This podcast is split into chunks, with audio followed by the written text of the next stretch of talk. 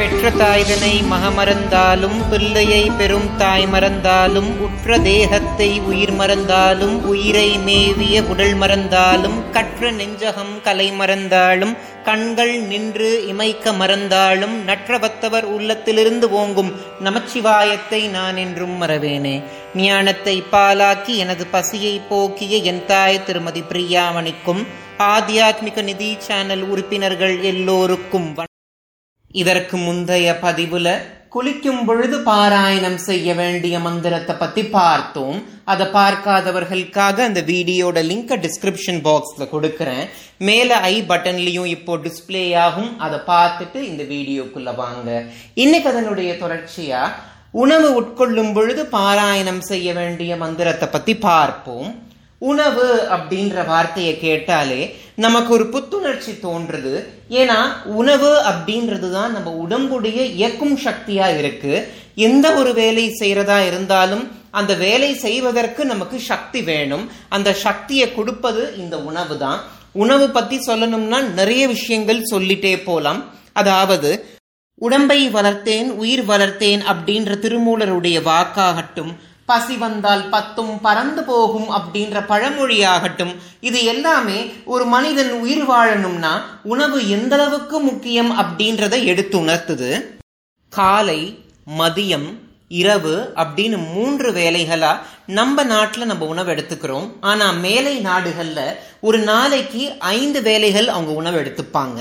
நம்ம எடுத்துக்கக்கூடிய உணவுல இருக்கக்கூடிய சத்துக்களை அடிப்படையா வச்சு நம்ம எடுத்துக்கிற உணவை ஆறு வகையா பிரிக்கலாம். அதாவது கொழுப்பு புரதம் விட்டமின் நீர் தாது உப்பு மாவு பொருட்கள் அப்படின்னு நம்ம எடுத்துக்கக்கூடிய உணவை ஆறு வகையா பிரிக்கலாம்.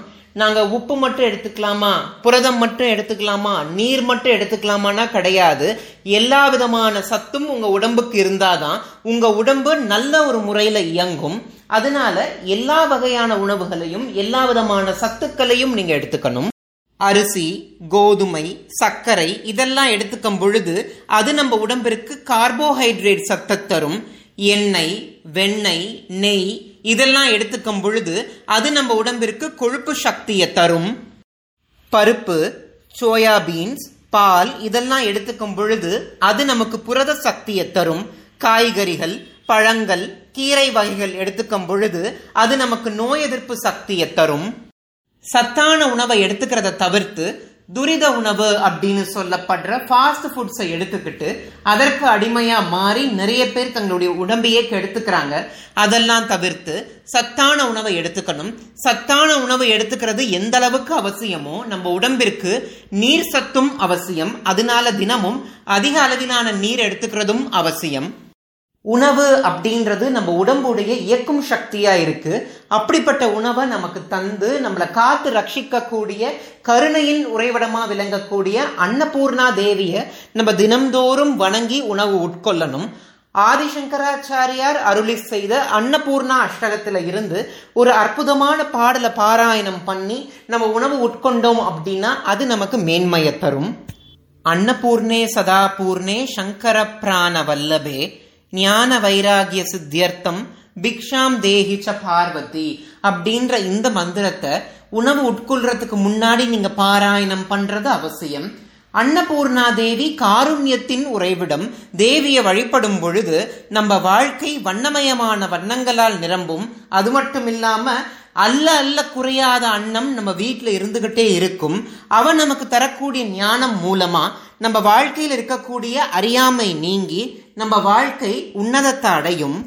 இந்த வீடியோவில் நான் சொன்ன தகவல் உங்களுக்கு பிடிச்சிருந்துச்சுன்னா ஆத்தியாத்மிக நிதி சேனலை சப்ஸ்கிரைப் பண்ண மறந்துடாதீங்க. இதற்கு முந்தைய பதிவுகளை நீங்கள் பார்க்கலன்னா நம்ம சேனலில் ஹிந்து தர்மா அப்படின்ற பிளேலிஸ்ட் இருக்கும். அதில் நான் இது வரைக்கும் போஸ்ட் பண்ண எல்லா பதிவுகளும் இருக்கும். நீங்கள் பார்க்காத பதிவை பார்த்து உங்களோட கருத்துக்களை கமெண்ட் செக்ஷனில் எனக்கு தெரியப்படுத்துங்க. இந்த வீடியோ பார்க்குற உங்களுக்கும் உலக மக்கள் எல்லோருக்கும் பகீரதியை தன்னகத்தே கொண்ட வாரசடையோனோட ஆசிர்வாதம் கிடைக்கணும்னு நான் பிரார்த்தனை செஞ்சுக்கிறேன். இந்த வீடியோ பற்றின உங்களுடைய கருத்துக்களை கமெண்ட் செக்ஷன்ல எனக்கு தெரியப்படுத்துங்க.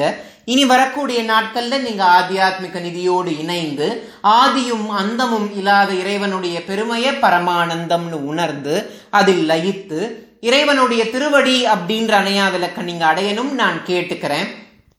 தேவி முப்புரையுடைய ஆசிர்வாதத்தோட உங்க மூலாதாரத்தில் இருக்கக்கூடிய குண்டலினி சக்தியானது மேலெலும்பி. அது சகசிராதலத்தை அடைஞ்சு ஞானமானது உங்களுக்கு உண்டாகணும்னு நான் பிரார்த்தனை செஞ்சுக்கிறேன். இந்த வீடியோ பார்க்குற உங்களுக்கும் உலக மக்கள் எல்லோருக்கும் இந்த நாள் இனிய நாளா அமையட்டும்.